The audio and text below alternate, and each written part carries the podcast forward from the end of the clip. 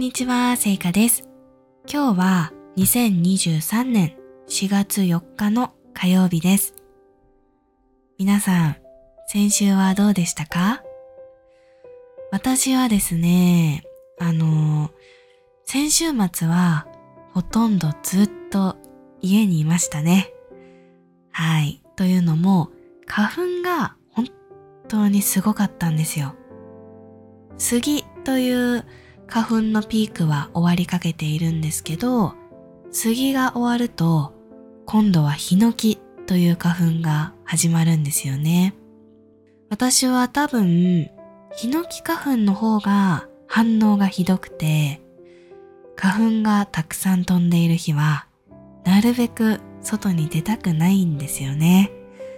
はい。ただ、先週末は東京の桜がとってても綺麗に咲いていたので、たくさんの人が出かけたようです。公園などでお花見をした人も多かったみたいですね。まあ私はさっきも言ったように、花粉がたくさん飛んでいて、外でマスクを外すのが怖いぐらいだったので、基本的には家にいたんですけど、まあちょっとスーパーに行って買い物とかはしました。買い物しに外に出るだけでも、まあその辺に植えてある桜の木は見ることができるので、信号を待っている時とかに見て癒されましたね。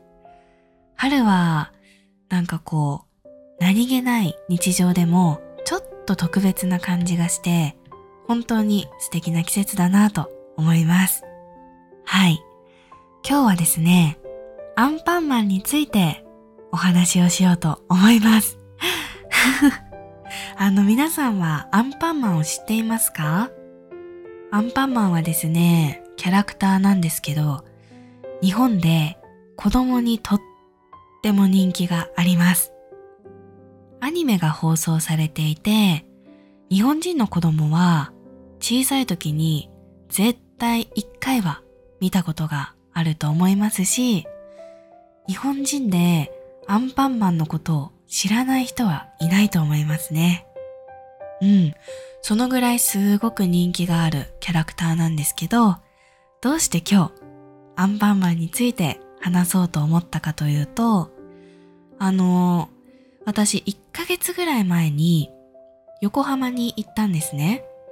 で、横浜に行った時にアンパンマンミュージアムという場所に寄ってきました。で、その時は中には入らなかったんですけど、そのミュージアムの外にあるアンパンマンのパン屋さんで可愛いパンを買って帰ったんですね。で、そのパンを買う時に結構並んだんですよね。30分ぐらい？並んだんですけど、並びながらそのミュージアムに遊びに来ていた子供たちを見ていたら、アンパンマンについてあの調べたくなったので、今日ラジオで話すことにしました。せっかくなので、ウィキペディアを見ながら皆さんにアンパンマンを紹介しようと思います。はい、アンパンマンってウィキペディアで調べたんですけど、ちょっと読んでみますね。アンパンマンは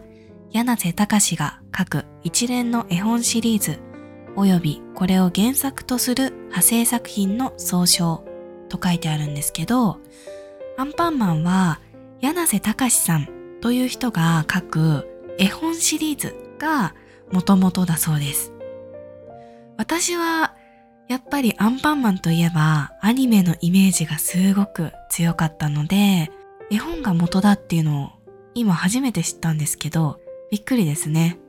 絵本が人気になって、そこからアニメになったみたいですね。はい。で、作品の名前もアンパンマンですし、その作品の主人公の名前もアンパンマンです。パンの製造過程でアンパンに命の星が入ることで誕生した正義のヒーローって書いてありますね。あー、日本にはあんこが入っているパンがあって、それがアンパンという名前なんですね。で、アンパンマンは顔がそのアンパンなんですよね。はい。で、この文章を読むと、そのアンパンに命の星はい。魂が入ることで誕生したヒーローだそうです。困っている人を助けるために自らの顔を差し出す。あー、これは私もアニメでたくさん見たので知っていますね。アンパンマンは困っている人がいると自分の顔を少しちぎってそれをあげるんですよね。なんかすごく思い出しました。はい。キャラクターは主に食べ物を元にして書かれているって書いてあるんですけど、そうなんですよ。アンパンマンに出てくるキャラクターは、やっぱり食べ物が多いんですね。で、有名なキャラクターはメロンパンナちゃんとか、食パンマンとか、あとはカレーパンマンとかですね。はい。メロンパンナちゃんはメロンパンがモデルになっていて、食パンマンは食パンですね。あのトーストのパンを日本語で食パンって言うんですけど、あの食パンがモデルですね。カレーパンマンはカレーパンがモデルになっているんだと思います。はい。で、もうちょっとウィキペディアを読んでみますね。絵本は1973年に登場したそうです。うーん、そんな昔からあったんですね。絵本のアンパンマンは当初、貧困に苦しむ人々を助けるという内容であり、未就学時には難解な内容で、編集部、批評家、幼稚園教諭などから酷評されたと書いてあるんですけど、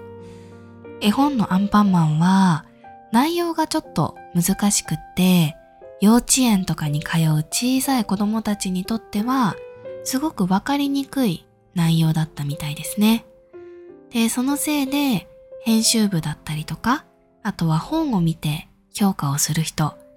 それから幼稚園の先生とかから、ちょっとあんまりいい評価じゃなかったということですね。しかし予想に反して次第に子供たちの間で人気を集め、幼稚園や保育園などからの注文が殺到するようになった。ということで、まあ最初はそんな風にあんまりいい評価じゃなかったんですけど、その予想とは違って、だんだん子供たちの中で人気を集め始めて、幼稚園とか保育園から本の注文がたくさん来るようになったそうです。あ、次がちょっと面白いですね。読者の中心である子供たちに合わせ、アンパンマンの体型も初期作品の8頭身から3頭身へと変わっていったということですね。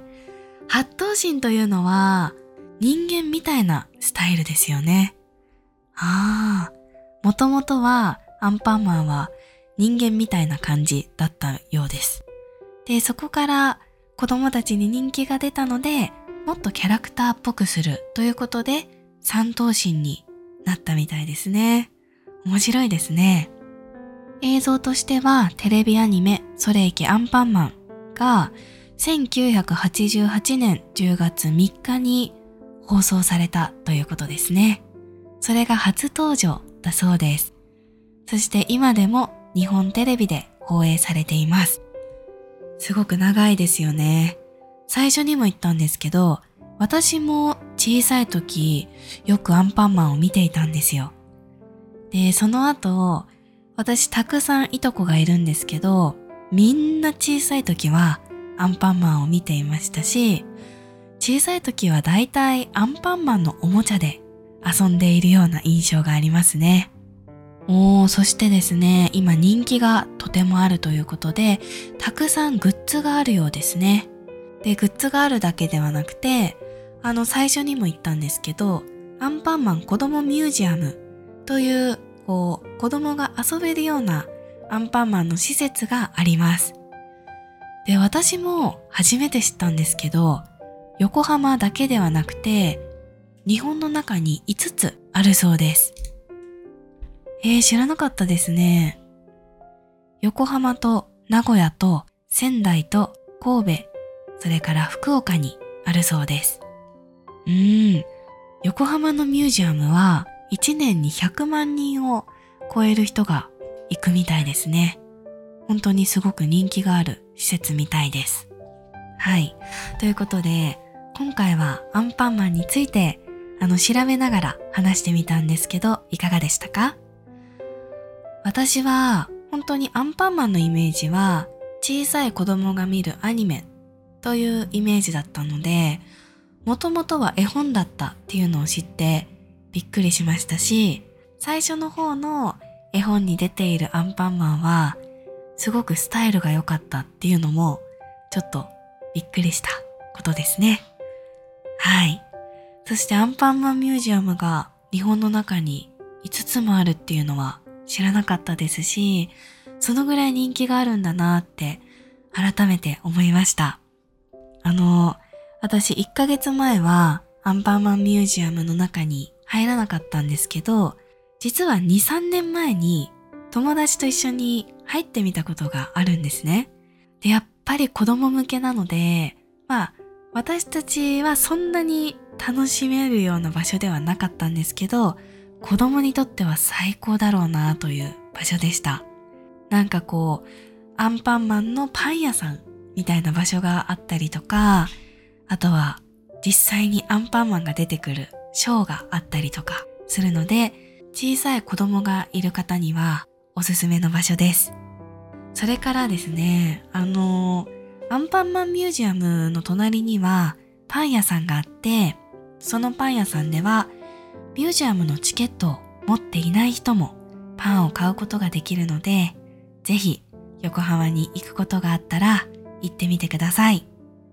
それでは今回も最後まで聞いてくださってありがとうございました。また次のラジオでお会いしましょう。さよなら